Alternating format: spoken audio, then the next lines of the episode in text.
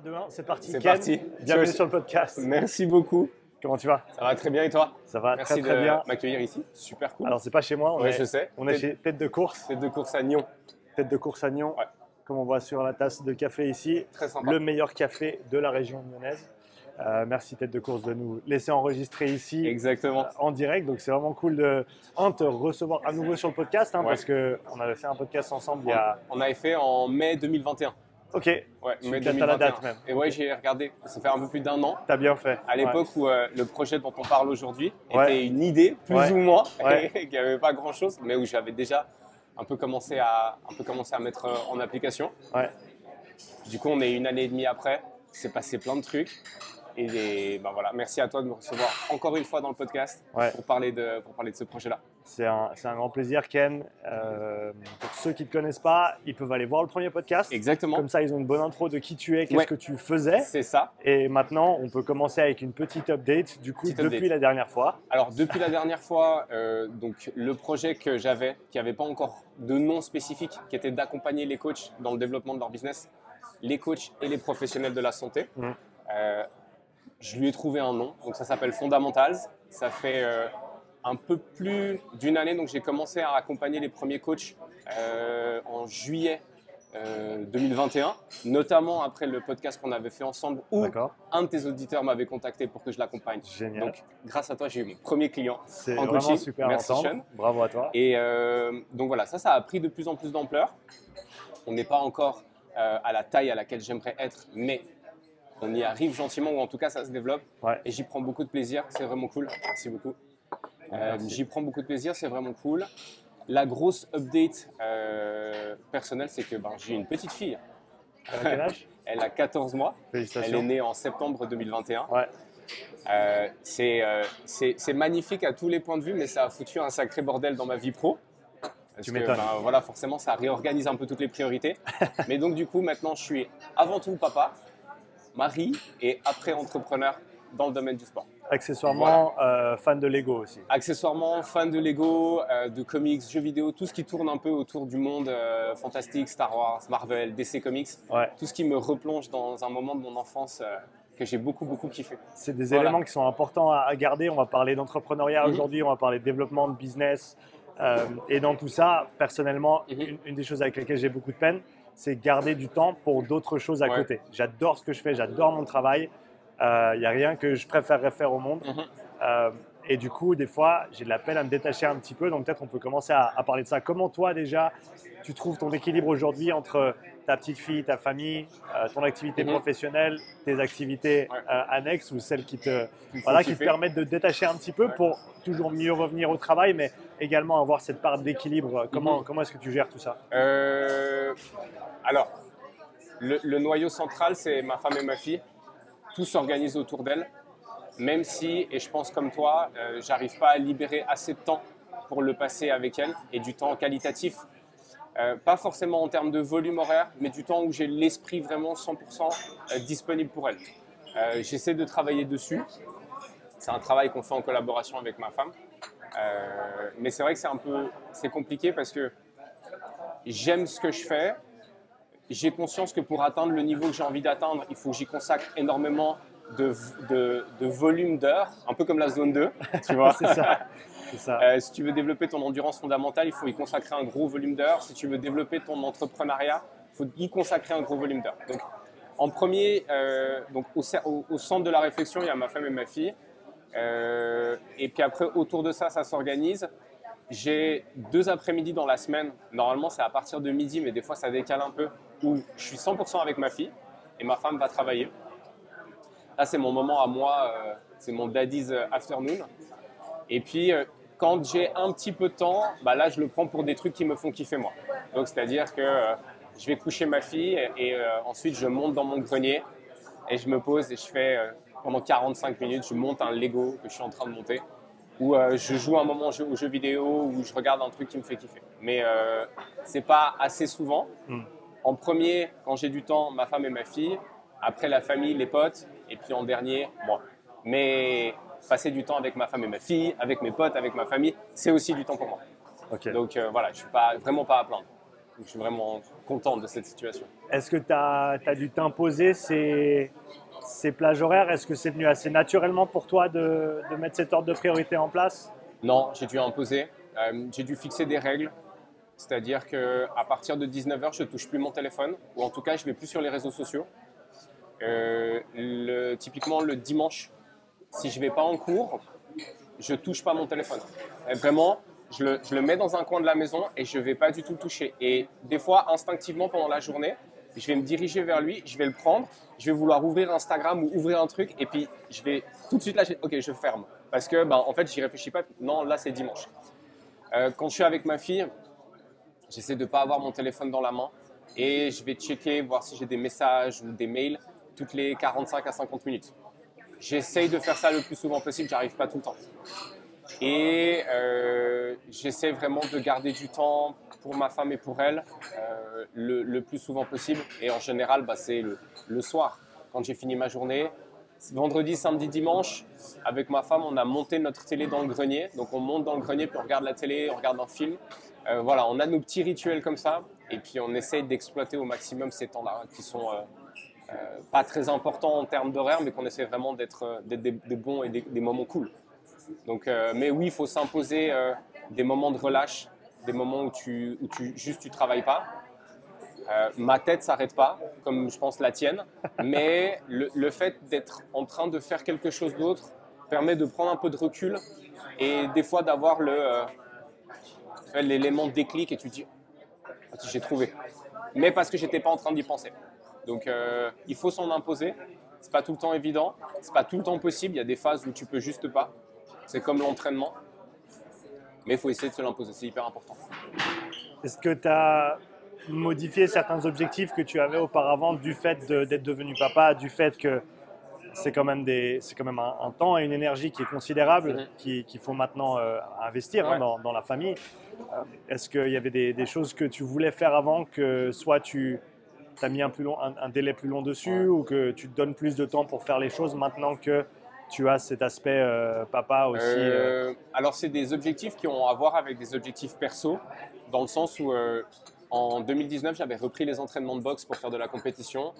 J'avais bah, dû stopper à cause de la, pandémie. Ouais. Et c'est vrai que c'est un objectif que j'ai depuis longtemps en tête, que j'aimerais réaliser. Actuellement, c'est pas possible parce que le temps à investir, il serait euh, pas disponible, ou en tout cas, il serait disponible au détriment d'autres choses. Donc euh, ça, je le décale. J'ai jusqu'à 40 ans pour pouvoir faire ma licence de boxeur amateur, donc j'ai encore le temps, encore 6 ans devant moi. Mais euh, sinon, non, franchement, c'est assez cool. J'avais le projet perso de faire une formation de praticien en programmation neurolinguistique. Ouais que je voulais commencer en 2020, mais bah, ça n'a pas été possible de nouveau à cause de la pandémie. Et là, je viens de démarrer ma formation. J'ai un week-end de formation par mois et ça jusqu'en juin. Donc je suis super content. Je retourne sur les bancs de l'école. Ouais, super je retourne dans la position de celui qui, euh, qui écoute l'autre. Euh, je ne veux pas dire dans la position de celui qui apprend parce que ça voudrait dire que quand moi je donne un cours, j'apprends pas ce qui n'est pas du tout juste.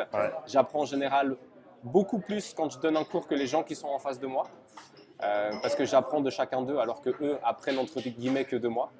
Mais euh, non, dans l'ensemble, je suis vachement content. J'ai réussi et, de nouveau, hein, je, sais que tu mets, tu mets très souvent ta femme en avant et moi, j'ai vraiment aussi l'envie de la mettre en avant parce que sans elle qui back euh, mes arrières, tout ça serait impossible. M'apporte une tranquillité d'esprit et une sérénité que j'aurais pas si j'étais j'étais seul ou pas avec elle. Et non, j'arrive à, j'arrive à faire plus ou moins tout ce qui me passe par la tête. Donc ça, c'est vraiment cool. C'est assez cool. Derrière chaque homme se trouve en général une grande femme. Ouais, c'est ça. Derrière chaque grand homme se trouve une femme qui est encore plus grande que lui. Ouais, et, euh, et, la mienne est, juste incroyable par rapport à ça. C'est vrai que c'est un soutien, euh, c'est un soutien euh, inébranlable. Et, et, je réalise dans les périodes où je suis très focus, très, dans, très dans, mon, dans mon game, que je suis pas très facile à vivre. Et, et je la remercie de, supporter ça parce que c'est pas toujours évident. Et euh, donc voilà, c'est vraiment cool de vraiment cool d'avoir d'avoir ce soutien-là. Quand tu dis que t'es pas facile à vivre, est-ce qu'il y a des traits de personnalité chez toi qui ressortent un peu, qui font que ou... Euh, je suis très bourrin, donc ça veut dire que bah, j'ai une idée, je vais foncer et, euh, et c'est vrai que j'ai tendance à, à, bousculer tout ce qui pourrait gêner un peu autour. Euh, je suis pas tout le temps super attentif à tout ce qu'elle me raconte. euh, quand on discute le soir, des fois elle me parle et, et je suis là, puis hoche de la tête. Mais en fait, j'hoche la tête, j'acquiesce pas ce qu'elle dit, mais j'acquiesce ce qui passe dans ma tête.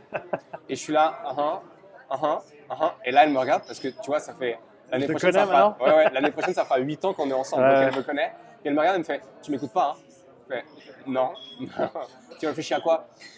Écoute, je viens d'avoir une idée. En fait, je pourrais organiser ça, et puis en fait, je pourrais faire ça, mais je me verrais bien le faire avec lui, et puis je me verrais bien le faire comme ça. Ok, bon, vas-y, explique-moi parce que je vois que tu as besoin que ça sorte. Donc, c'est vrai que c'est ça. Euh, c'est pas. Voilà, c'est. Des fois, je suis, je suis là physiquement, mais euh, en fait, je suis dans ma tête en train de réfléchir à mes trucs. Et ça, j'essaie vraiment de travailler là-dessus. Euh, j'essaie de travailler là-dessus parce que c'est pas cool et c'est pas juste pour elle, ni juste pour ma fille. Donc, euh, donc j'ai conscience de ça, j'en ai pris conscience assez récemment. J'essaie vraiment de bosser dessus. Il y a du taf. On a parlé de personnalité avec Flora il y a, il y a quoi, une semaine Ouais. et quelques en arrière euh, sur la chaîne YouTube. Euh, elle m'a fait passer son test de personnalité, on l'a revu ensemble, c'est super intéressant. Mhm.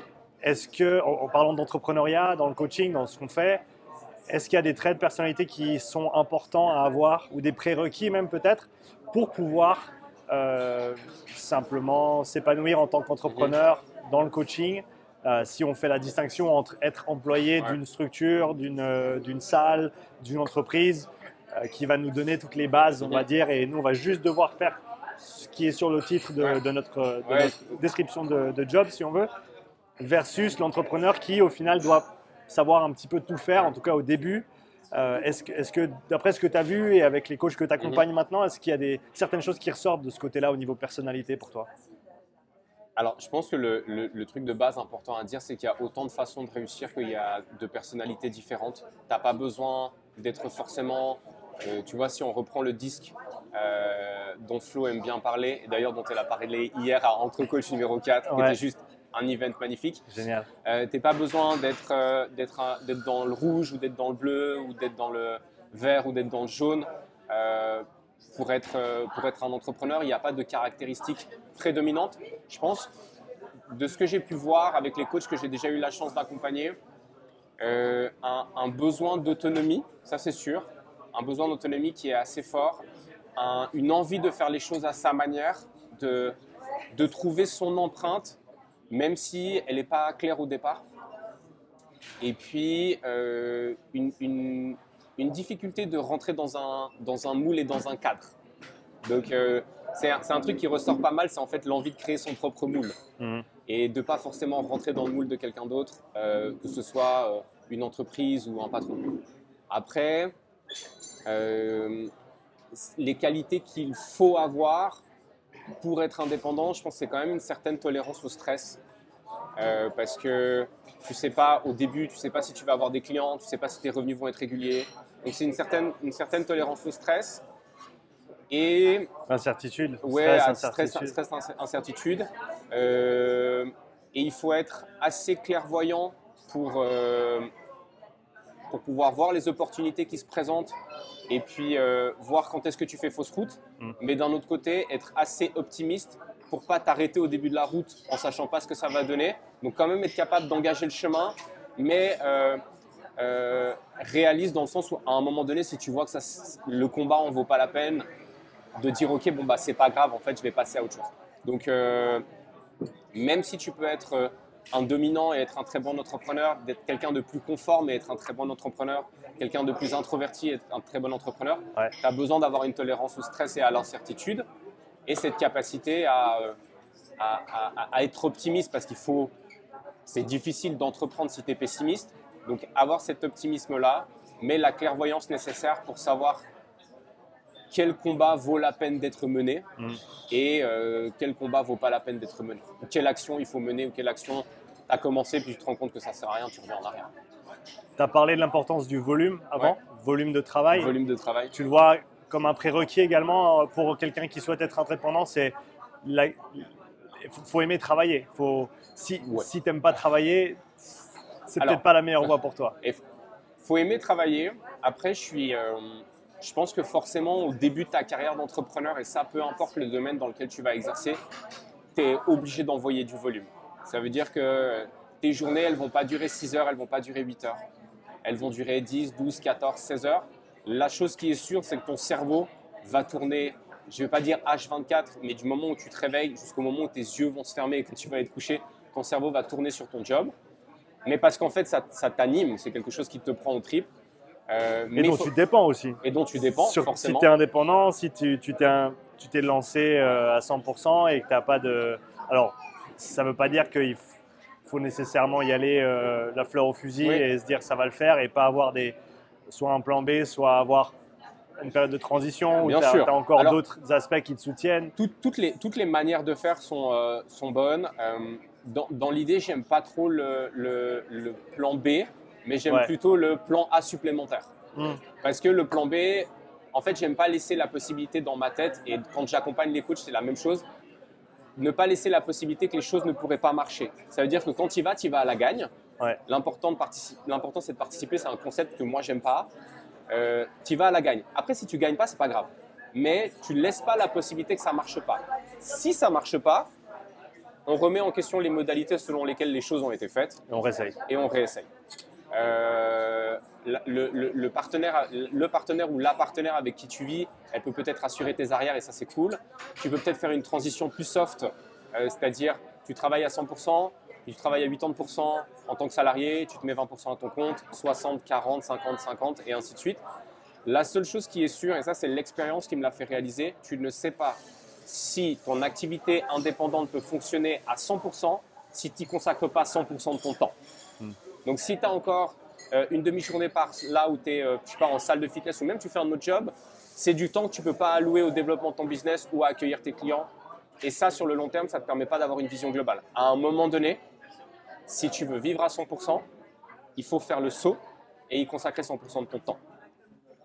Euh, donc ça, c'est un fait. Pour revenir sur le terme de volume, je pense qu'au début, tu es obligé d'envoyer. Après, par la suite, plus tu vas envoyer du volume, plus tu vas optimiser tes process de travail et plus tu vas rentabiliser la manière dont tu travailles. Quand tu démarres en tant que coach, préparer une séance d'entraînement pour un nouveau client, ça va peut-être te prendre une heure et demie. Au bout d'un an, ça te prend 45 minutes. Au bout de 5 ans, tu es en train de discuter avec la personne la première fois que tu la rencontres, tu lui poses des questions et ton cerveau en tâche de fond, il est en train de préparer la séance. Et du coup, au bout de 10 minutes de conversation, bon bah ok, on démarre. Et en fait, dans la prescription que tu vas faire des exercices, ultra précis parce qu'en fait, tu es juste devenu hyper à l'aise à le faire. Quand je dis en termes de volume, c'est pas que en termes d'heures, mais c'est aussi euh, si tu vas parler qu'à un seul client, il n'y a qu'un seul client qui peut donner une réponse qui est positive ou négative. Il faut que tu parles à beaucoup de monde, il faut que tu rencontres beaucoup de monde, il faut que tu envoies du volume. Et ça, c'est super important. Et donc, il faut y aller encore et encore et encore. C'est important ce que tu dis là, à mon avis, parce que, et ça c'est un truc dont je me suis rendu compte assez tôt, pas intuitivement, mais de par les gens que je suivais, les, les influences que j'avais dans le milieu. Quand tu coaches un athlète, quand tu coaches un client, une cliente, tu travailles dans ton business. En gros, tu es employé de ton business et tu ne travailles pas sur le développement de ton entreprise. Tu dans l'opérationnel. Tu dans l'opérationnel, c'est mhm. ça. Euh, et, et, du coup, c'est à mon avis important de réfléchir dans ces termes-là assez rapidement pour te poser la question combien d'heures je dédie alors à ce que je dois faire pour faire rentrer des sous parce qu'il y a des factures à payer et je, veux vivre de ma passion.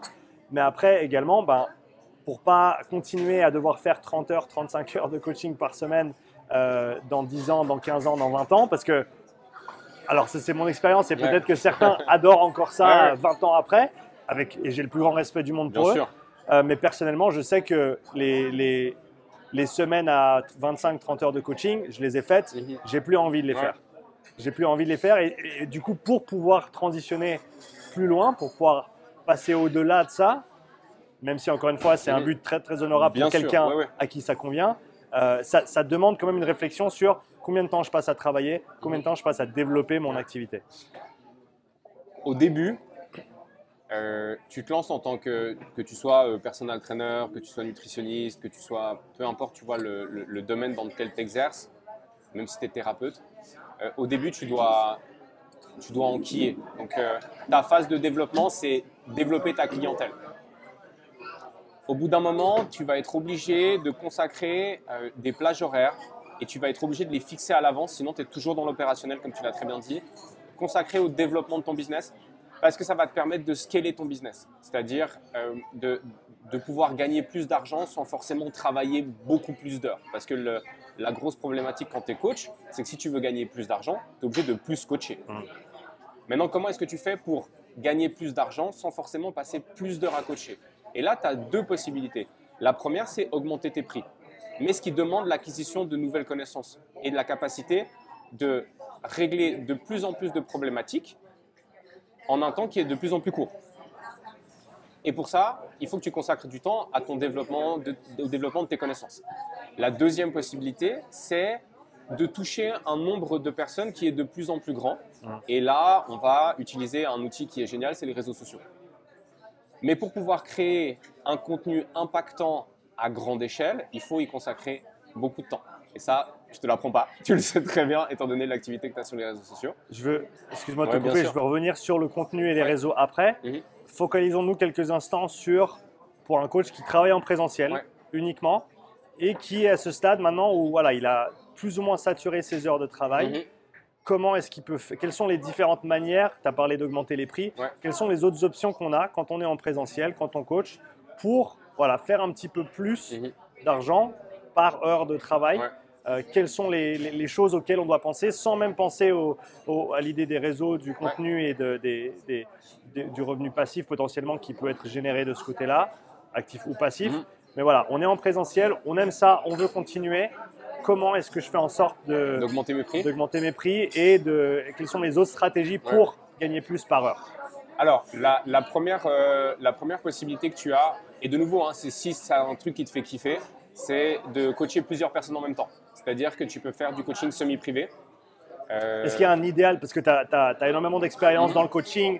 euh, tu, tu- tu donnes toujours des, des Ouais, je donne formations? toujours des formations toujours des formations euh, avec une entité qui certifie les coachs ici en. Suisse.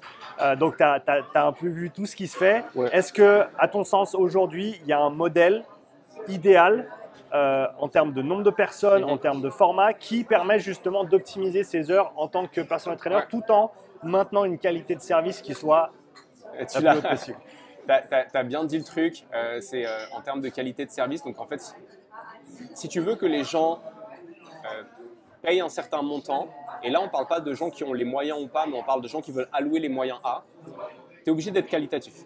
Pour moi, aujourd'hui, un modèle qui fonctionne super bien, c'est ce que Andreas Gabauer met en place. Mm. C'est le coaching semi-privé, où en fait, il va coacher quatre personnes en même temps, mais c'est pas un small group training où tout le monde fait les mêmes exercices. Il a quatre personnes dans sa salle. Euh, sa salle est super bien équipée, donc tu as quatre rack à squat. Ouais. tout le monde a son matériel. Ouais. Et quand je dis son matériel, on n'est pas sur un set d'haltères, on est sur la barre olympique, les plaies, tout ce qu'il faut. Et chacun a sa programmation. Et en fait, lui, il fait le chef d'orchestre. Ok, toi, en fait, tu vas faire euh, 10 squats, 70% de ta RM, ton tempo, c'est ça. Toi, tu vas faire du bench, 50% de ta RM, euh, 12 reps ou 15 reps, et, et- et- et ton tempo, c'est ça. Et ça, je trouve que c'est un super bon modèle. Pourquoi? Un, ça permet à la personne qui a envie d'être prise en charge par un coach, mais qui n'a pas forcément les ressources financières pour se payer un coach seul à l'heure, d'être accompagné. Certes, le coach, il est moins focus parce que son attention est divisée avec les autres, mais il est là. Ça, ça reste quand même une qualité de service qui est Ouais, Qui est vraiment C'est haute. vraiment, on, Ouais. est sur, on est sur une plus-value qui est vraiment importante. ouais. Euh, pour le coach, si sa facture, si habituellement il est à 130 de l'heure et que là il a euh, personnes, enfin quatre personnes à 80 francs de l'heure, donc ça fait quand même un drop de 50 francs pour la personne qui paye, ce qui est énorme, Mhm. ça fait du 320 francs de l'heure. Donc il gagne euh, plus du double de sa séance sur l'heure, Ouais. avec une dépense d'énergie qui n'est pas forcément euh, beaucoup plus importante. Peut-être un peu plus de préparation en amont en termes de Peut-être un peu programmation plus de individuelle, programmation. mais au final, ça, ça se vaut quoi. ça se vaut et surtout que au début quand tu vas devoir faire de la prog pour quatre personnes en même temps et que tu vas devoir les coacher en même temps alors qu'ils n'ont pas le même contenu d'entraînement ça va être compliqué parce qu'il faut que tu t'habitues mais notre cerveau il est bien fait il est comme nos muscles comme nos forceps il est comme nos muscles quand tu l'entraînes il optimise Ouais. et au départ ça va te prendre beaucoup de temps et à la fin tu vas trouver ton flow et tu vas dérouler le truc de manière assez, euh, assez automatisée. Donc Mhm. euh, c'est comme pour tout, au début ça te prend beaucoup de temps et plus tu le fais, moins ça te prend de temps. Euh, le montage vidéo, euh, la création de contenu, euh, la programmation, c'est des choses qui au début te prennent du temps, puis plus tu pratiques, mieux ça va. Donc ça, je pense le, le semi, le semi privé, à la manière dont Andreas Gabauer le fait, pour moi c'est super cool. Ça demande quand même des prérequis. Il faut être un excellent coach, un très bon programmateur, un très bon technicien, Ouais. et il faut avoir assez de matériel à disposition. Ça veut ça. dire que c'est pas ah ouais mais en fait toi tu fais du squat et moi je dois faire du bench et on se la joue à Shifumi pour savoir qui prend la barre olympique.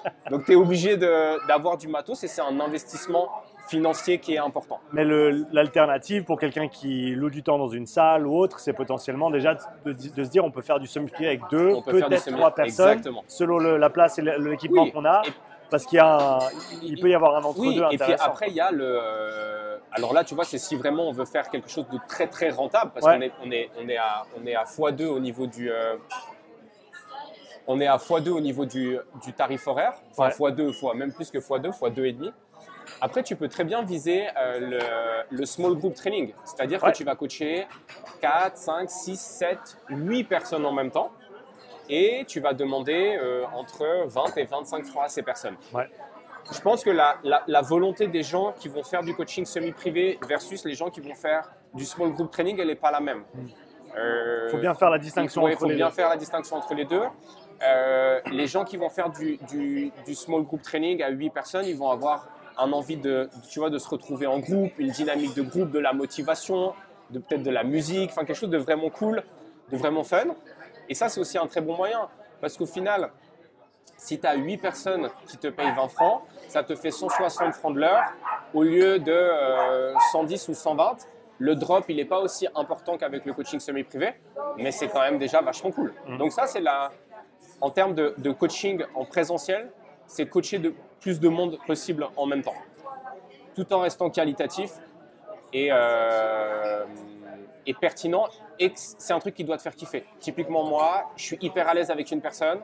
J'ai donné des cours co à 30, 40 personnes. S'il le fallait vraiment, je ferais du small group training.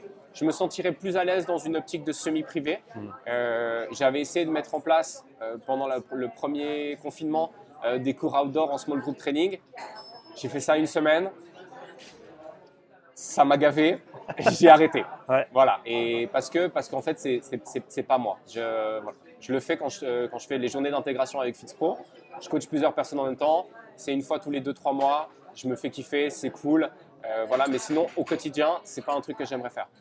Par contre, si c'est un truc que tu kiffes, vas-y à fond. Et en fait, c'est toujours ça le, la, guideline, c'est OK, fais un truc qui te fait kiffer, tu le feras bien. L'autre possibilité, si on parle pas de coaching en présentiel, ça c'est pas mal, c'est le, le coaching à distance. C'est-à-dire, OK, tu viens vers moi pour une séance par semaine, mais tu vas faire quoi à côté? Ah bah je vais aller m'entraîner deux, trois fois par semaine. OK. Et tu vas faire tes entraînements sur la base de quoi? Ah bah je sais pas. Bah ça tombe bien, je peux te proposer une solution et c'est du coaching à distance. Et là tu programmes les entraînements que tes clients font pas avec toi. Et ça, tu le cales sur des heures de travail euh, où en, en- en une heure, alors au début on est toujours sur le même principe, ça prend plus de temps, mais quand tu as optimisé tes process, en une heure tu vas peut-être pouvoir faire la programmation de 3 à 4 personnes que tu vas suivre à distance pour la semaine, ou peut-être même pour le mois. Et en fait, tu vas gagner de l'argent comme ça, euh, en plus, donc un revenu additionnel. Ça, c'est quelque chose que tu peux mettre en complément, du coup, euh, de- des séances privées que tu vas faire avec ces personnes-là. Soit en complément, Ouais. soit, euh, et, moi j'aime bien aborder le- la chose comme ça avec les, les coachs que j'accompagne, c'est tu fais du coaching en individuel, tu fais du semi-privé, tu fais du small group training et tu fais de l'accompagnement à distance. La personne, elle vient vers toi, j'aimerais être coaché par toi, mais ton prix à l'heure en individuel, il est trop important. Pas grave. Semi-privé, ah, c'est encore trop important. Pas grave. Euh, small group training, ah, coaching à distance. Après, si la personne, elle peut aucun des quatre, tu vas pas dire bon bah ok bon, allez je te fais tout gratos. Mais tu peux proposer différents différents euh, services, différentes prestations, et puis après tu peux les coupler. Ok, j'ai pas les moyens de payer du coaching individuel, euh, mais j'ai les moyens de me payer du coaching semi-privé et que tu me fasses ma prog à distance. Et j'ai les moyens ou j'ai les moyens de prendre que la prog à distance. L'idée étant derrière ça de faire en sorte que la personne le plus souvent possible, parce que dire de vendre à tous les coups ou à tous les prix, c'est pas possible, mais que le plus souvent possible, la personne, elle reparte avec une prestation, que ce soit du coaching en présentiel, du semi-privé, du small group ou de la programmation à distance, même de la nutrition si tu en fais. Mais, euh, mais voilà, d'avoir quand même une palette de services un peu, un peu étoffée et, euh, et, de, et de faire en sorte que la personne ne reparte pas sans rien. Après, si la personne n'a réellement pas les moyens, bah, ma foi, euh, je peux pas, on ne peut pas faire. Parce que, parce que voilà, si demain je veux aller dans un magasin de luxe, ce qui n'est pas mon cas, hein. mais prenons mon cas. Demain, je rentre dans un Lego Store. ça, ça me parle. Le contexte. Le contexte. Je veux euh, aller le, le, le, Destroyer Impérial à, à 800 francs. Ouais. J'ai pas le budget. Je vais pas aller vers le, le gars du Lego Store en lui faisant Tu sais, je suis sympa, j'adore les Lego, vas-y, fais un geste. Non, je vais me rabattre sur un truc plus petit Ouais. parce que j'ai pas les moyens. Après, si j'ai vraiment rien les moyens de m'acheter, ben je ressors, puis j'attends. et je mets de l'argent de côté, et puis après, je retournerai. Mais c'est- l'idée, l'idée, elle est là. C'est de proposer plusieurs produits différents qui ont chacun un prix qui va euh, en décroissant ou en croissant, ça dépend comment tu vois le truc, et que la personne, quand elle vient, elle reparte avec quelque chose. Donc, on va revenir là-dessus parce que on va parler de vente, on va Mhm. Parler du détail de l'offre, des points d'ancrage au niveau des prix, au niveau de la psychologie aussi. Mhm. Euh, mais tu voulais, on voulait parler un peu des réseaux Ouais. également, du contenu en ligne. Du contenu en ligne. Donc, euh, quel, de quel rôle joue ce, ce contenu en ligne aujourd'hui pour un coach indépendant qui Mhm. souhaite se développer? Ouais. Euh, Comment toi tu perçois la chose? Euh, c'est marrant parce que tu as deux clans avec les réseaux sociaux. Tu as ceux qui kiffent et tu as ceux qui kiffent pas en disant ouais, les réseaux sociaux. Je me rappelle plus, on peut dire des gros mots sur ton podcast ou pas? Tu peux dire tout ce que tu Les veux. réseaux sociaux, c'est de la merde. euh, Tous les gens qui sont là, ils veulent, ils veulent t'entuber.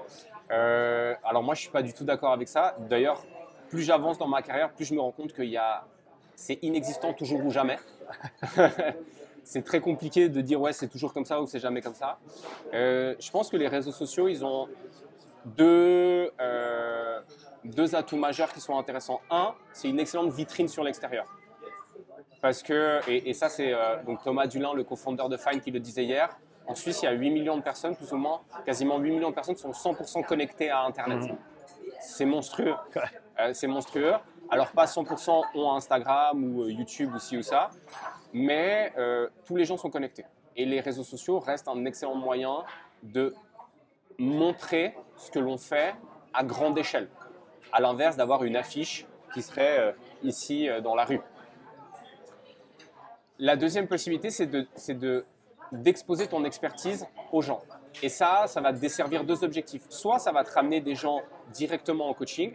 Et si on prend euh, Coach 4, 60% de sa clientèle arrive par les réseaux sociaux. Mais parce qu'elle, elle a aussi une image qui est très forte et très impactante. Dans le domaine du coaching roman, féminin, c'est un extraterrestre. Des coachs comme elle, avec, tu vois, son attitude, son physique, ses perfs, il n'y en a pas des masses. Et donc, ça fait qu'elle ressort de manière très très forte. Et sa personnalité aussi, hein, bien évidemment.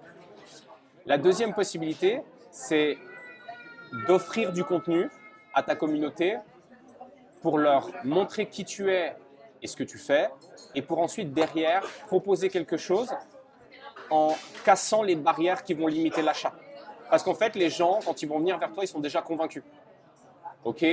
Et toi, tu l'as très bien fait avec, euh, euh, avec ta formation. C'est pendant deux ans, tu bombardes. OK, Sean, c'est l'expert en cardio. Il, propose quelque chose qui est ultra qualitatif. Il a interviewé plein de gens. On n'a pas, on remet pas du tout en cause ses connaissances et qui il est. Et là, boum, il propose un truc. Et là, c'est le feu. Et ça, c'est et ça, c'est pour moi hyper intéressant parce que en fait, t'as t'as pas besoin. C'est pas personne me connaît. Je propose un truc et je dois aller batailler pour que les gens l'achètent. Non, je vous ai offert du contenu.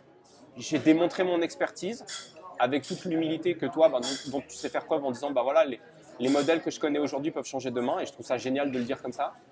Et puis boum, je propose un truc et ça cartonne parce qu'en fait, j'ai pété toutes les barrières à l'achat. Les gens sont déjà convaincus avant même d'avoir d'avoir acheté.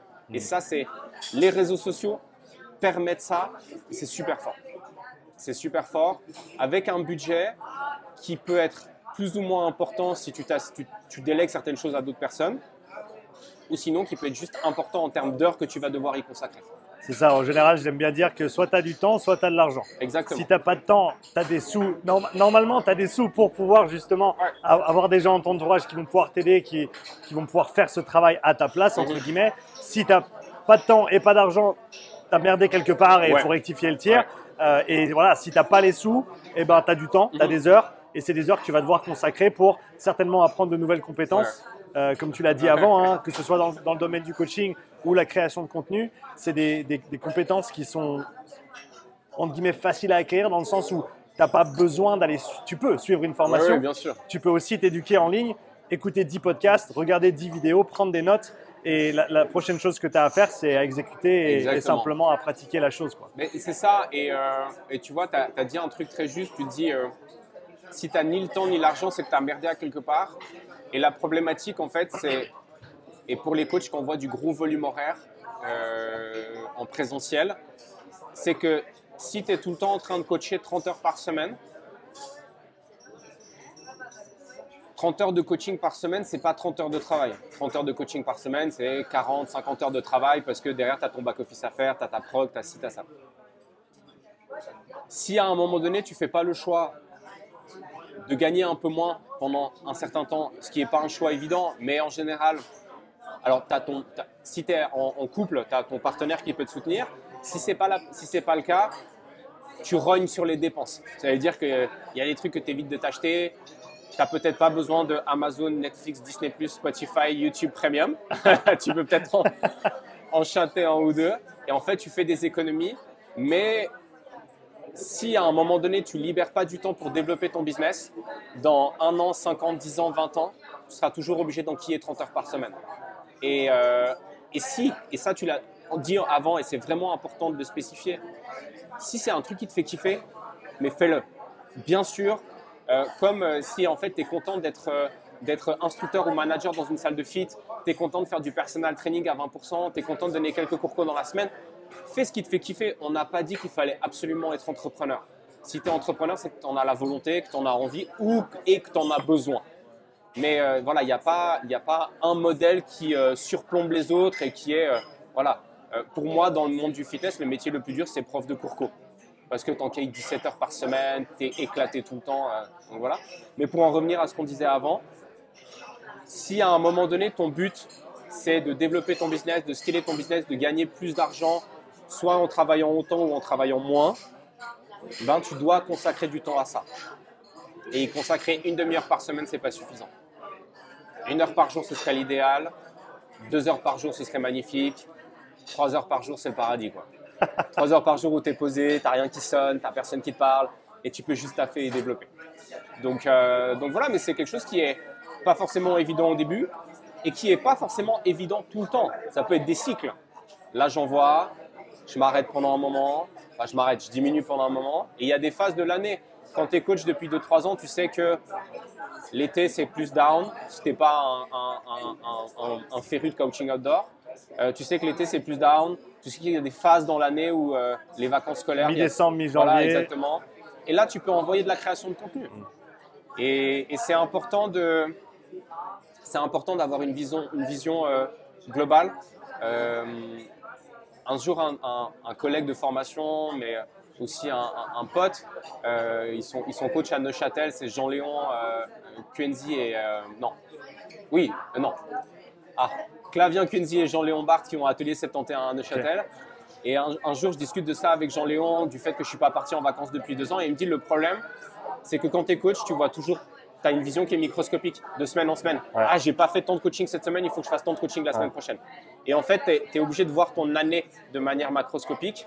Et typiquement, euh, moi, cette année, j'ai pris un mois de vacances cet été.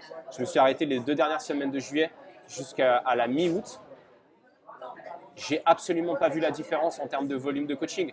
Je me suis fait remplacer pour les cinq coachings que j'aurais eu à faire par la semaine, pour la semaine, par semaine, pardon. Et ça, c'est cool parce que ben, j'ai des coachs qui bossent avec moi où je peux déléguer un peu. Ouais. Et en fait, je suis revenu de ce mois et j'étais ultra frais. J'avais passé un mois avec ma femme et ma fille et c'était bon, là, je pouvais repartir. Donc, il faut vraiment avoir cette vision globale, mais tu es obligé de consacrer du temps au développement de ton business. Tu as, parlé de, des cycles qui peuvent exister. Un, bon exemple, c'est euh, avec le podcast, par exemple. J'ai rien fait en juillet. J'en ai enregistré une dizaine, je crois, en août. Parce que je savais que septembre-octobre, ça allait être la guerre de mon côté et que j'allais simplement pas avoir le temps de le mhm. faire. Et après, j'ai simplement, je me suis organisé pour échelonner les podcasts, en tout cas les sorties audio, sur plusieurs semaines, voire même plusieurs mois, euh, et, faire en sorte que j'en ai assez pour traverser cette période, faire le travail que j'avais à faire sur le terrain parce que j'étais tout dans l'opérationnel, et revenir maintenant sur une période où ben, nous voilà, un peu macro, euh, ou un peu méta, on peut parler, euh, on, peut, on peut revenir sur des podcasts, on peut revenir sur la création de contenu. Et, et c'est ça, comme tu l'as dit, d'avoir cette vision un peu plus macroscopique, de prendre un petit peu de recul et de se dire euh, quelle période de l'année je peux faire quoi? Je pense que c'est super intéressant comme point que tu, tu ramènes. Mais en fait, mais c'est dur hein, au début quand tu te lances parce que, euh, bah, parce que tu n'as pas forcément beaucoup d'argent de côté, euh, tu pas forcément, tu vois, toi et moi on a, on a de la chance parce que derrière on a, on a du soutien. Euh, on a du soutien, nos femmes participent à, la, bah, voilà, au développement entrepreneurial qu'on met en place. elles permettent, voilà, je sais que ma fille, ma femme, elle s'en occupe super bien. Euh, je sais qu'elle pense aux trucs auxquels moi je pense pas pour nous, mais aussi pour moi. Et, euh, ça, ça me permet de libérer de la charge mentale pour, mon travail. Euh, on n'a pas tous ça, on n'a pas tous cette chance-là. On démarre pas tous dans les mêmes conditions, euh, mais je pense que c'est important d'avoir ce message-là et d'expliquer aussi que même si nous on est plus en avant, tu vois, sur notre aventure entrepreneuriale que d'autres, euh, il y a aussi des moments où c'est dur, il y a aussi des moments où on doit prendre du recul, il y a aussi des moments où on a besoin de se poser, il y a aussi des moments où on avait prévu un plan et il a été fucked up complètement et on a dû tout reprendre depuis le départ. Euh, voilà, et ça, c'est pas, euh, c'est pas, tu es au début de ta carrière et c'est comme ça, c'est que tu as des paliers. Et quand tu veux passer au palier suivant, bah, tu es obligé, quand j'ai voulu créer Fundamentals, j'étais obligé de reprendre tout depuis le départ. Mon avantage versus quelqu'un qui démarre sa première activité, c'est que moi j'en ai déjà démarré deux avant. Hmm. Donc en fait, le, le, canevas général, il est, il est posé, il est là. Mais j'apprends toujours et je, et je, travaille aussi sur moi pour prendre cette distance avec euh, ok, bon bah là j'ai pas réussi à faire. C'est pas grave. On va, on va décaler. Euh, je me fais une to-do list. Tu vois, je prépare toujours ma journée du lendemain, le jour d'avant. Je me fais ma to-do. Et quand à, la fin de la journée, j'arrive et que j'ai pas réussi à tout faire, ben, je souffle un coup et je me prends pas autant la tête qu'avant. Donc, euh, mais c'est vraiment, tu as des cycles. Et il y a des fois où euh, tu peux faire certaines choses, des fois tu peux pas faire certaines choses. Pas super cette phrase, mais voilà. Et, et, des fois tu peux consacrer beaucoup d'énergie. Et des fois les aléas de la vie et ce qui se passe dans ton entourage fait que ben, pendant un moment tu es down. Et, ça, c'est bah, la vie. quoi. Et, je trouve que c'est nous qui avons la possibilité de passer le message euh, aux autres, et je ne veux pas du tout me mettre sur un piédestal en le disant, mais comme j'ai des gens qui m'écoutent, j'ai cette chance-là qu'ils me fassent confiance. J'estime que ma responsabilité, c'est aussi de leur dire quand pour moi c'est dur. Et pas leur faire croire que euh, tous les jours je grind, que tous les jours je suis euh, ah ouais c'est génial. Non, il y a des moments où je suis vraiment dans le dur. Il y a des moments où c'est pas facile. Euh, quand ma fille m'a laissé dormir 3 heures dans la nuit et que le matin je suis obligé d'aller taffer, j'ai la tête dans le cul, mais un truc de malade. Euh, mon père est décédé il y a 5 mois en arrière. Ça m'a mis vraiment dans le mal pendant un bon moment et j'ai eu de la peine à revenir. Je me suis arrêté l'opérationnel, donc j'ai pas coaché pendant une semaine. Et il m'a fallu un mois pour reprendre le développement du studio, reprendre le développement fondamental parce que j'arrivais pas du tout à être focus. Et je pense que maintenant que j'ai un peu plus digéré le truc, je pense que c'est important de pouvoir le dire parce que euh, quand les gens ne nous connaissent pas forcément et nous voient depuis l'extérieur, tu as un peu ce truc de Waouh, lui, il arrive à tout faire. pas du tout. des, fois, c'est vraiment chaud et tu es là, putain. Et des fois, je me lève le matin et j'ai pas envie. Et des fois, je rentre le soir et je m'étais dit Allez, là, je vais bosser sur un truc. Tu sais quoi? J'ai R2D2 qui m'appelle dans le Galta. Je vais aller monter 2-3 pièces parce que j'ai juste besoin que ça s'arrête. Et, ça, c'est important que les gens le comprennent.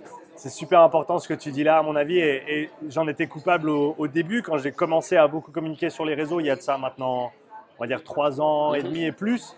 De... Alors, je, parlais assez peu de moi, on va dire, de, mon process, etc. Je, je partageais ce que j'avais à partager, mais j'allais pas trop dans le j'essayais pas non plus de faire en sorte que tout ait l'air rose, etc. Bien mais sûr. je parlais pas de mes challenges, je parlais pas des moments difficiles. Que maintenant, j'ai beaucoup plus d'aisance à le faire. Et je trouve que ça aide également hein, d'être ouvert. Par exemple, je l'ai dit là sur plusieurs de mes vidéos récemment, septembre-octobre, c'était la guerre et c'était trop. Mhm. C'était une période de compétition, entre guillemets. J'aime bien faire l'analogie avec la programmation et, et- et la planification pour les, pour les athlètes parce que c'est un petit peu le monde dans lequel j'évolue maintenant. Mais voilà, j'avais une période de compétition qui a duré deux mois, non-stop, et c'était trop long. Mhm. J'étais, alors soit j'étais pas assez prêt avant, mais même si j'avais été prêt en amont, deux mois non-stop comme ça, c'était simplement Ouais. trop. Et euh, du coup, je me suis écrasé à la fin. Ouais. Là, le mois d'octobre, je l'ai passé à récupérer. J'ai, encore une fois, j'ai de la chance comme toi d'avoir des coachs autour de moi, Loïc, Marie, David, qui m'entourent et à, à qui je fais confiance et qui sont toujours dispo pour prendre une séance par-ci par-là avec mes clients. D'ailleurs, merci à vous les gars parce que vous êtes vraiment au top. Et donc, j'ai pu m'appuyer un peu sur eux. J'ai pu prendre du temps. Il y a, il y a en tout cas deux semaines où j'ai annulé tous mes coachings parce que j'avais juste besoin de rien faire. Euh, mais l'objectif, c'est de plus en arriver là la prochaine fois, c'est de planifier intelligemment et de me dire non, Sean, tu peux pas faire une, période de compétition de deux mois avec ton business. Et à un moment donné, il faut trouver un équilibre, prendre du temps off, ce que j'avais beaucoup de peine à faire avant. Mais comme tu l'as dit, d'être ouvert par rapport à ces challenges-là, ça, ça- ça aide aussi parce que du coup, ben, ta communauté, elle, elle fait partie de ton Mhm. aventure. Et au final, quand on parle de communication sur les réseaux, c'est ça aussi. C'est c'est pas juste montrer ce qui est bien, c'est simplement parler de, de ce qui est vrai. Et, et- et je pense que tu as raison dans le message que tu as fait passer là, qui est que euh, c'est pas toujours facile. Ouais. Surtout quand tu es, quand es entrepreneur, Bah. surtout quand tu es indépendant, parce que, euh, parce que tu dois gérer énormément de choses. Tu dois garder énormément d'assiettes en équilibre euh, euh, en même temps. Et, et- et- et ça, c'est pas. Voilà, il y en a, Ouais, c'est- des fois, il y a une assiette qui tombe, des fois, c'est c'est- le plateau. facile. Des fois, c'est le plateau. Des fois, c'est. Voilà. Ouais. Mais en fait, si tu veux d'être. si, si- si je prends mon cas, euh, d'être entrepreneur, pris tout seul, c'est pas très compliqué. Hmm. Euh, d'être euh, d'être un bon mari et un bon père de famille, pris tout seul, c'est pas très compliqué. De gérer les problèmes de la vie, tu vois, le, le- ben, typiquement le départ de gens que t'aimes, les moments où toi tu vas non plus pas bien parce que je sais pas, t'es malade ou X ou Y raison qui font que ça crée de la perturbation. Pris tout seul, c'est pas grave. C'est quand t'as tout qui vient ensemble Mhm. que ça devient compliqué. Quand tu euh, quand as ton taf à développer, quand tu euh, quand es, dans une phase où euh, bah, en fait c'est un moment charnière pour ton job, mais c'est le moment où en fait ta fille elle a décidé d'être hyper enrhumée et de pas dormir. Euh, ou tu es dans un moment euh, hyper compliqué et, euh, et en fait tu dois être hyper clairvoyant pour ton taf, mais ce qui se passe autour de toi crée le brouillard. Et c'est ça en fait, c'est le tout mis ensemble. Il faut prendre un peu de recul, c'est pas évident. C'est pour ça que le soutien des gens qui nous entourent, euh, moi je parle très souvent de, de Denise, de ma femme, mais euh, mes potes sont incroyables. Euh, mes potes sont incroyables quand je suis dans le dur et que j'en parle. mais t'inquiète, ça va le faire, tu y es déjà arrivé. Mon père qui est plus là, à chaque fois que je lui parlais d'un projet, alors c'était pas quelqu'un de très expressif, assez bourru, tu vois, assez, assez renfermé sur lui-même. Mais à chaque fois que je lui expliquais un nouveau délire, je suis pas sûr qu'il comprenait tout ce que je lui disais, mais il me faisait il n'y a pas de raison que ça marche pas. Tu vois Et un peu ce truc-là où en fait tu as des gens qui sont autour de toi et quand toi tu es dans le dur, vas-y, je te mets un, je te mets un coup de boost. Et ça, c'est important. Et puis c'est comprendre en fait que le développement de ton business, c'est un travail de fond. C'est pas un sprint. Il y a des moments où tu vas devoir sprinter parce que c'est comme ça, c'est l'entrepreneuriat qui veut ça. Mais dans, le, dans la forme, il y a des moments où tu vas devoir sprinter. Dans le fond, c'est vraiment une course d'endurance. Et c'est un peu l'adage de qui veut aller loin, ménage ta monture. Sauf que là, ta monture, c'est toi-même. Et que si tu veux aller très très loin, il faut pas que tu te grilles. Et moi, j'ai j'ai envie de mettre ce côté-là en avant parce que je trouve que les entrepreneurs qui font genre euh, ah ouais, euh, moi je bosse H24, ah ouais, moi je m'arrête jamais, ah ouais, moi je suis toujours dans le voilà. Gros, on sait que c'est pas vrai. Si toi tu le fais, tu sais que c'est pas vrai. Et, du coup, je vais vraiment humaniser un peu le, truc pour euh, faire comprendre aux gens qu'en fait, ben non. Et, et tu vois, typiquement avec les réseaux sociaux, et tu le disais dans le, dans le podcast que tu as fait avec Andy, je crois, euh, les gens, ils vont te suivre avant tout pour qui tu es, plutôt que pour ce que tu fais. Alors certes, moi, j'accompagne les coachs dans le domaine du. euh, j'accompagne les gens dans le développement du, du business. Initialement, maintenant, dans le domaine du coaching, même si j'ai volonté à m'étendre à tous les, tous les domaines de l'entrepreneuriat. Mm. Si tu es, si euh, ébéniste et que tu veux te mettre à ton compte, il y a de grandes chances que mon discours t'impacte moins. Ouais. Euh, mais je pense que les gens vont venir vers moi parce qu'il y a quelque chose dans ma personnalité qui, qui leur parle. Je ne vais pas plaire à tout le monde. C'est ça. Et c'est très bien, je ne cherche pas à plaire à tout le monde. C'est bien de le savoir Voilà. au départ aussi. Ouais. Alors au début, je voulais plaire à tout le monde. Voilà. Et donc du coup, j'étais tellement lisse qu'il y avait dans ma, dans ma personnalité aucune aspérité sur lesquelles, laquelle les, les gens pouvaient venir se crocher. Et puis j'ai décidé de, j'ai décidé de m'ouvrir et puis de montrer un peu aussi qu'est-ce qui se passe quand je travaille pas.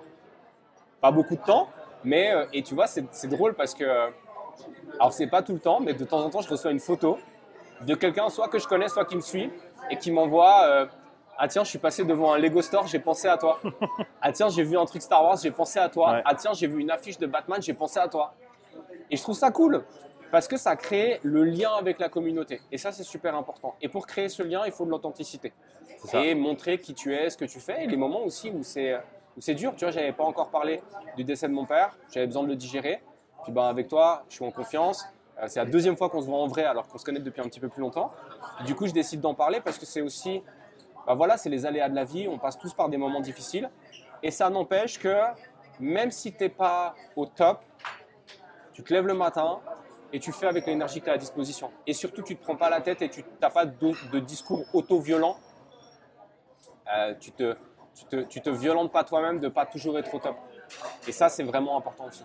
Ça, c'est quelque chose que j'ai appris avec les années. Euh, J'étais très très dur avec moi-même au départ, plutôt côté entraînement. Quand je faisais de l'altéro, mes séances, il fallait que ce soit une heure et demie, deux heures. Si j'avais qu'une heure à disposition, ça allait pas. Ouais. Si je m'entraînais que trois fois dans la semaine au lieu de quatre, ça allait pas. Euh, et bien sûr, avec l'arrivée de notre petit, de la famille, euh, de- des contraintes de la vie simplement, et de ce besoin hein, de flexibilité, parce que c'est important de savoir gérer tous ces challenges et, et d'être ultra rigide sur ces trucs-là, ça marche pas très longtemps. Mhm. En tout cas, si tu veux rester en couple et avoir une vie de famille, ça ne va pas marcher très longtemps. Euh, donc voilà, j'ai appris à, à devenir plus flexible euh, côté entraînement et maintenant j'apprends à devenir plus flexible avec le travail Ouais. aussi en se disant, comme tu l'as très très bien dit, aujourd'hui je vais faire ce que je peux faire aujourd'hui. Mhm. C'est peut-être pas tout ce que je voulais faire au départ, mais demain j'ai une nouvelle chance et on va continuer à avancer. Euh, C'est super important et en fait, le fait d'être plus flexible avec toi-même, donc plus flexible dans ta, dans, dans- dans ta vision et dans la, dans la structure que tu mets en place, fait aussi que tu es plus flexible lorsqu'il y a une couille qui, qui arrive. c'est ça. Euh, et c'est pas juste euh, ah oui, je suis plus flexible, si je suis fatigué, je vais pas m'entraîner et je l'accepte, mais c'est aussi le ah tiens, il s'est passé ça. Je vais réussir à m'adapter plus rapidement parce que j'ai développé cette capacité à lâcher du lest sur certains trucs pour me focus sur un autre et y revenir après. Et c'est, on pourrait dire que c'est un des traits d'un d'un bon entrepreneur, d'un bon exécutif ouais. qui va pouvoir prendre des décisions rapidement, peu importe la situation à laquelle il fait face. C'est un peu le, c'est un peu le job du pompier. Ouais, bien sûr. Voilà, parce que quand tu, bah, après, plus ta structure est grande, plus tu, tu dois jouer le rôle de Oui. pompier en tant qu'exécutif. Mais au final, c'est ça, c'est savoir gérer les aléas de- du quotidien, de, de l'entreprise, euh, de tes clients, de ta famille, etc. Sans que ça t'affecte tout particulièrement, parce qu'au final, si à chaque fois que quelque chose se passe pas exactement comme prévu, euh, down. ça, ça te fout down, tu vas pas durer longtemps. On parlait de, au tout début, hein, on fait un peu le, le cercle complet, euh, la boucle est bouclée, euh, résilience au stress et à- aux imprévus. Exactement. C'est vraiment quelque chose qu'il faut savoir gérer. Et si tu sais pas le gérer très bien, c'est un skill qui vaut la peine d'être travaillé. D'être développé. Euh, moi, je, je le fais avec les coachs que j'accompagne sur la partie euh, développement personnel. Et c'est- vraiment important. Tu l'as dit, tu l'as très bien dit. Des fois, tu dois prendre des décisions rapidement. Tu prends pas toujours la bonne décision, mais tu dois en prendre une. Et c'est d'être là, ok, bon bah, qu'est-ce que je fais? Allez, j'y vais, je démarre. Et puis, euh, et puis ma foi, euh, bah, je sais pas si ce sera juste ou pas. Je l'analyserai par la suite et puis j'y reviendrai. Et si je peux changer les choses, je change. Et la prochaine fois, je ferai différemment. Mhm. Mais c'est euh, c'est vraiment cette, euh, cette capacité d'adaptation et aussi cette capacité de prise de distance avec OK, le truc, il n'a pas marché. Tu vois, hier, pendant ma présentation sur la vente à entre coach, je dis le non, c'est la normalité. Le non, c'est la normalité. c'est pas que tu dois t'attendre à ce que les gens te disent non, mais c'est que si on te dit non, ok, c'est pas grave. Et, et- et ce non-là, ça pourrait être aussi si les choses marchent pas comme tu, le- comme tu l'as souhaité. Ok, tu as essayé de faire un truc, ça va pas fonctionner. Remets en cause les modalités selon lesquelles tu as fait la chose, mais te remets pas en cause toi. Après, si tu essayes le même truc pendant un an et que ça marche pas, là, peut-être qu'il y a une remise en cause globale qu'il faut faire. Ouais. Mais dans l'absolu, euh, vas-y à la gagne. L'important, c'est de participer. Je suis pas du tout convaincu. L'important, c'est de gagner. Mais si tu perds, c'est pas grave. Et c'est le, et c'est, et c'est la distinction. Et Ce le, que tu as gagné, c'est une nouvelle chance d'essayer. voilà, ce que tu as gagné, c'est une nouvelle chance d'essayer. Et en plus de ça, vu que ça n'a pas fonctionné, tu as éliminé une des possibilités pour que ça ne fonctionne pas. Donc ça veut dire que automatiquement, tu te rapproches de la manière qui va fonctionner, la manière qui va marcher. Donc ça, c'est vraiment le, c'est vraiment le, le- le truc important de ne pas l'oublier. Vas-y à la gagne, fais que ça fonctionne. Si ça ne marche pas, c'est pas grave. La prochaine fois, ça fonctionnera. Je veux parler d'équilibre, action, réflexion. Ouais. Euh, et et j'ai entendu quelque chose dans un podcast euh, que j'écoute aujourd'hui qui, qui, m'a vraiment, qui est vraiment ressorti pour moi, c'est que au début de ton, entre, de ton, euh, ton, ton aventure Ouais. entrepreneuriale, tu dois exécuter, tu dois être dans le mode action. Ouais. À un moment donné, où il y a des phases où tu vas devoir passer par la case réflexion un petit peu plus, être moins dans l'opération. Alors, on, on a parlé Ouais. pas qu'on confond d'opérationnel, je coach mes clients, mais simplement le fait de, de- de travailler, d'envoyer du volume, comme Mhm. tu l'as bien dit avant, c'est un bon, un bon terme à mon avis. Je me retrouve personnellement dans une phase maintenant où je sens que j'ai j'ai toujours ce, ce moteur d'action parce que c'est en moi et c'est, je pense, une de mes forces. Mhm. Mais en même temps, je me rends compte qu'il y a tellement de plans sur lesquels je peux agir maintenant qu'il faut que je passe par la case réflexion pour vraiment bien décider quelle va être ma prochaine action. Et parce que je ne peux pas tout faire. Je- là, j'arrive au stade où je ne peux pas faire tout ce que je veux faire. Euh, comment est-ce que tu conseillerais une personne dans cette situation-là? Euh, Comment choisir la bonne action à entreprendre quand tu as beaucoup agi, ça fonctionne, mais maintenant tu as trop d'options et il faut avoir un petit peu plus de, euh, un peu plus de réflexion sur ce que tu vas faire euh, ensuite. Je pense que dans toutes les actions que tu peux mener, il y en a de toute façon certaines qui vont plus te faire kiffer que d'autres. Sûr, sûr. Euh, je, je suis dans une, je suis dans- on, on était dans une phase avec ma femme de, on regardait la série Les Anneaux de pouvoir, euh, et là on regarde Les Seigneurs des Anneaux, puis du coup j'ai le, j'ai la, la citation de Gandalf qui me vient, mais c'est euh, dans le doute, fie-toi à ton flair. Donc en fait, si tu as, si as plusieurs options qui s'offrent à toi, euh, et que euh, tu t'en as, je sais pas, admettons que tu en aies quatre, et puis que t'en as, sur les quatre, tu en as deux qui te font vraiment kiffer, deux qui te font moyennement kiffer, bon déjà concentre-toi sur les deux qui te font kiffer. Ouais. Et puis une fois que tu as les deux qui te font kiffer, fais confiance à ton flair. Tu as plus ou moins une idée définie de ce qui peut vraiment bien marcher et de ce qui ne peut pas marcher. Adresse-toi aussi à quelqu'un d'autre. Alors, forcément, je prêche pour ma paroisse. Appelle-moi et puis on va discuter. On va discuter, puis moi, je ne vais, je vais pas te donner mon avis selon ce que moi je ferais, mais je vais te donner mon avis sur la perception de ce que je pense que tu es capable de faire. Euh, et ça, c'est ma force avec Fondamental. Euh, et puis après, ben, pars dans ta direction, laisse-toi un temps pour voir si ça fonctionne ou pas. Consacre-y vraiment de l'intensité et du volume. Tu vois, tu parlais d'exécution et de réflexion. Donc, tu as pris le temps de réflexion, exécute.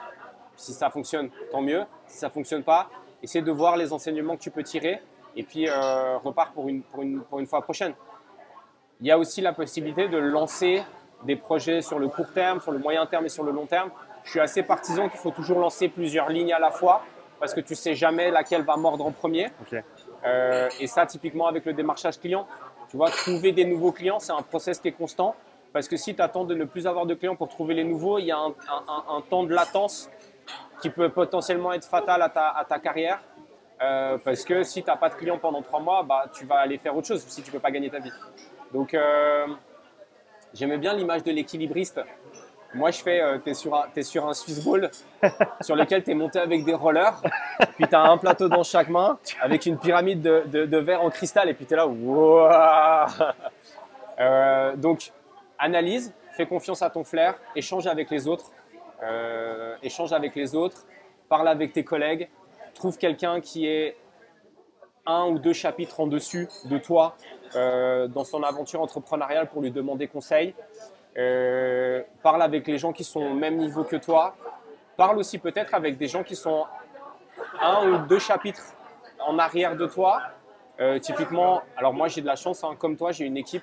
Euh, ils sont indépendants, ils sont pas, ils, travaillent dans mon studio, mais je devais prendre une décision vendredi pour éventuellement passer dans un magazine français en publication sponsorisée. Ça allait me coûter 2000 euros, grosse somme, mais tu vois, j'aurais pu être dans Marie Claire pour une édition euh, online, de, euh, un- un- une édition de remise en forme en début d'année. Finalement, je l'ai pas fait parce que le budget s'y prêtait pas. Euh, je suis en train de discuter avec Issa pour un projet vidéo photo, donc il m'a envoyé une offre qui correspondait plus ou moins à ce montant-là, donc je pouvais pas tout faire. Et je discute avec un coach qui est chez moi, Chris, qui a 22 ans, donc qui est de 12 ans mon cadet. Euh, et je lui pose la question et il me dit ouais mais tu vois par exemple pour, le, pour le, la visibilité ça pourrait être intéressant. J'ai pris en compte son avis, ça m'a aidé dans ma réflexion. Finalement j'ai décidé de ne pas faire, mais ben voilà il est moins en avant dans son aventure entrepreneuriale que moi. Ça n'empêche que son point de vue est très intéressant. À un moment donné quand j'ai voulu augmenter mon activité avec Fundamentals pour les réseaux sociaux, je t'ai appelé toi. Euh, je t'ai appelé toi. J'ai estimé que c'était normal que je te paye pour cette heure qu'on allait passer ensemble, alors que je pense que si je t'avais dit Sean, tu n'aurais pas une heure à me consacrer quand tu montes en voiture, tu m'aurais très certainement dit oui, mais ça n'aurait pas été faire. Euh, donc voilà, des fois dépense un peu d'argent, mets, un, mets 100, 200 francs dans une heure de consulting avec quelqu'un et ça va te permettre juste d'avoir une vision externe de ce que tu fais pour, optimiser. Il ne faut, euh, faut pas rester seul. Je pense que le pire des trucs quand tu as un truc qui est vraiment fort en tête, c'est pas rester seul. Appelle les gens que tu connais et entoure-toi des- entoure-toi un maximum pour demander de l'aide. C'est vraiment, on n'est pas tout seul. Tu le dis bien assez, Saverio le dit bien assez. C'est le message d'entre coachs. Euh, on n'est pas concurrents, on est collègues. Il y a largement assez de monde en Suisse pour qu'on ait tous du job. Euh, et notamment parce qu'il y a beaucoup de monde, mais aussi parce qu'on a tous des personnalités qui sont distinctes et donc on va impacter les gens de manière différente. Donc c'est c'est ça, c'est euh, l'aventure entrepreneuriale. C'est pas une aventure, c'est une aventure qui peut se vivre seule. Moi, je suis plutôt solopreneur euh, que euh, que co-founder, même si le studio on l'a monté avec ma femme. Mais c'est vrai que fondamental, c'est mon bébé. Je, je suis vraiment solopreneur. Je pense collaborer avec d'autres personnes. Mais euh, moi, je suis pas trop sport collectif. Je suis plutôt sport individuel. J'adore le, le fait de faire partie d'une équipe. Tu vois, team de boxeurs, typiquement. Mais pour moi, c'est important que le résultat final, il dépende de moi, que ce soit bon, que ce soit pas bon. Je veux pas euh, impacter les autres négativement avec un échec. Mais par contre, je suis jamais seul quand j'avance. Et si j'en suis là aujourd'hui, et ça, c'est vraiment un truc qui est important de comprendre, en plus du euh, euh, tous les jours sont pas merveilleux et quand tu es dans le dur, tu vas quand même. C'est le self-made man, ça n'existe pas. C'est, je pense, un, un des concepts dans le monde de l'entrepreneuriat le plus bullshit. Tu es toujours la somme des personnes que tu rencontres. Et moi, typiquement, si aujourd'hui j'en suis là, c'est parce qu'il y a des gens qui m'ont tendu la main, il y a des gens qui m'ont euh, me permis de me taper l'incruste dans leur podcast. Euh, Il y a des gens qui, m'ont- qui me soutiennent, il y a des gens avec qui je peux communiquer, que ce soit, euh, bah, tu vois, toi, Ben, Flo, Sébastien Juillard, qui est un collègue personal trainer, les coachs qui viennent chez moi, ma femme. Il y a tout un, il y a, y a tout un environnement autour de moi qui me permet de progresser. Et, et- et ça, c'est hyper important. Il faut construire ça. Ça, il faut construire ça. Et ça, ça va dans le partage, dans le give first. C'est euh, voilà, faire un métier qui est merveilleux. Être entrepreneur, c'est difficile, mais c'est un kiff. Si tu fais, tu le fais de la manière dont tu as envie de le faire.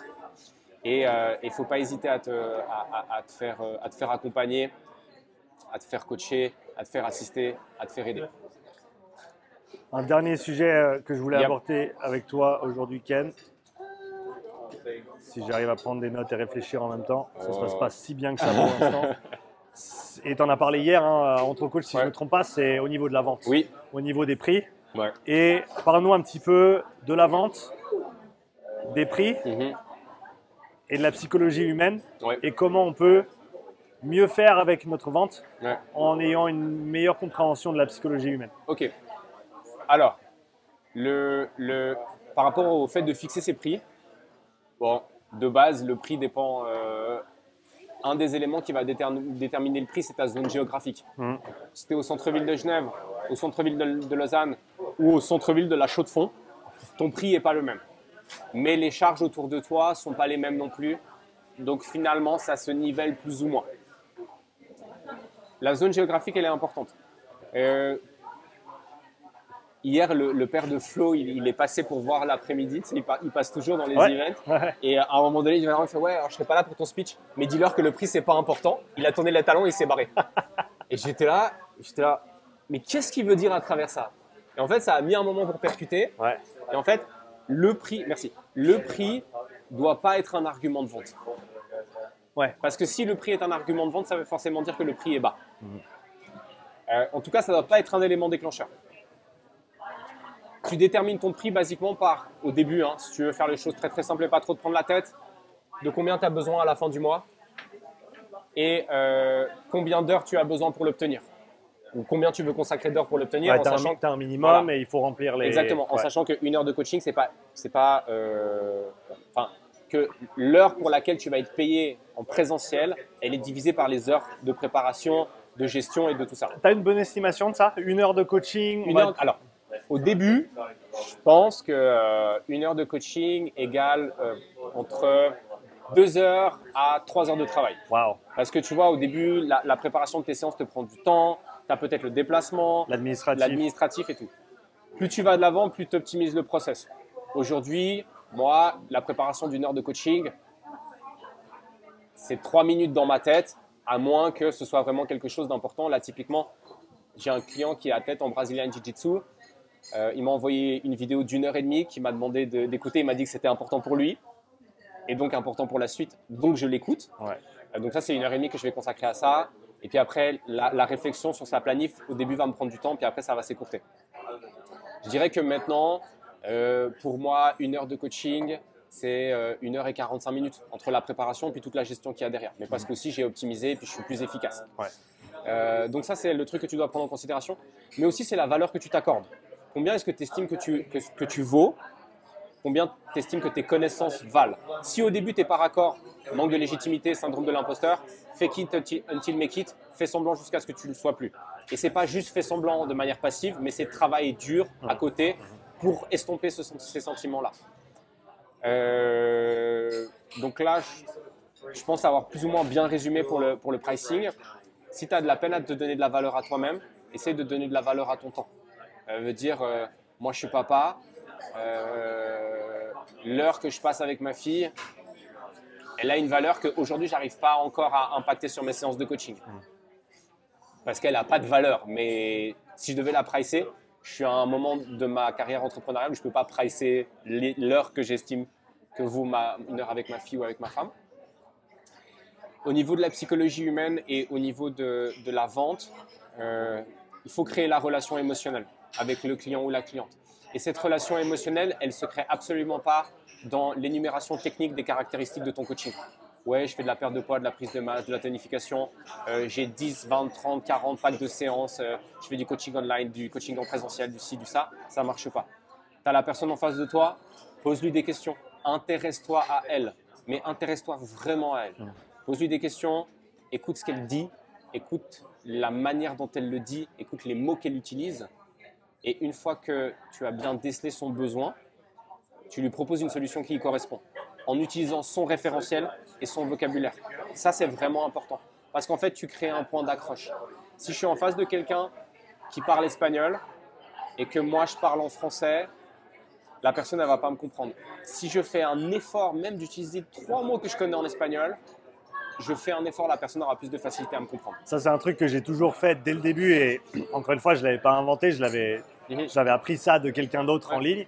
C'est en gros, sur la consultation initiale, tu poses des questions et après la solution que tu vas apporter à la personne, tu vas réutiliser les mêmes mots qu'elle a utilisés pour lui apporter ta solution à toi. Mais en gros, tout ce que tu as fait, c'est agglomérer euh, tous ces points que tu lui as demandé et tu l'as mis dans un plan cohérent qui lui correspond par rapport à ce que la personne t'a apporté. Si, dans ton dialogue, tu me parles de performance et que moi, quand je te, quand je te propose la solution, je te parle de bien-être, c'est ça. Il faut être aligné avec la personne euh, qui est en, dehors de la cible si tu me parles de bien-être et que je te parle de performance, je suis en dehors de la cible. Si tu as un ton euh, très, euh, tu vois, admettons que je te fasse la proposition en direct, si tu as un ton, un ton très directif, très dans l'action et que moi j'utilise un ton plus passif, plus dans la réflexion, je te perds. Et l'inverse est le même. ce qui est assez drôle, c'est que quand je me retrouve en coaching business et qu'on parle de vente, j'ex- j'explique ma vision de la vente parce que j'estime pas avoir la vision, tu vois, euh, euh, immuable et correcte pour tout le monde. C'est ma manière de faire. Et ce qui est drôle, c'est qu'en fait, quand je coach les gens sur la vente, ils comprennent comment est-ce que je leur ai vendu leur, le suivi. Et ça, c'est marrant. Et en fait, moi, je fais toujours le même truc. Tu vas sur le site de Fundamentals. À travers l'agenda Calendly, tu peux réserver 30 minutes de call. Je te les offre. Pendant les 30 minutes, je te fais parler. Je te parle pas de prix, je te propose rien. Et ensuite, je te renvoie un message. Je renvoie un message. Euh, en général, je félicite la personne pour ce qu'elle est en train d'entreprendre. J'essaie de faire ressortir les trucs dont elle m'a parlé. Et ensuite, je lui propose, des packs de séances coaching euh, business. Je lui, je lui propose un pack. Et quand j'ai fini de lui proposer, je clôture la vente en disant redis-moi lequel de ces packs te convient.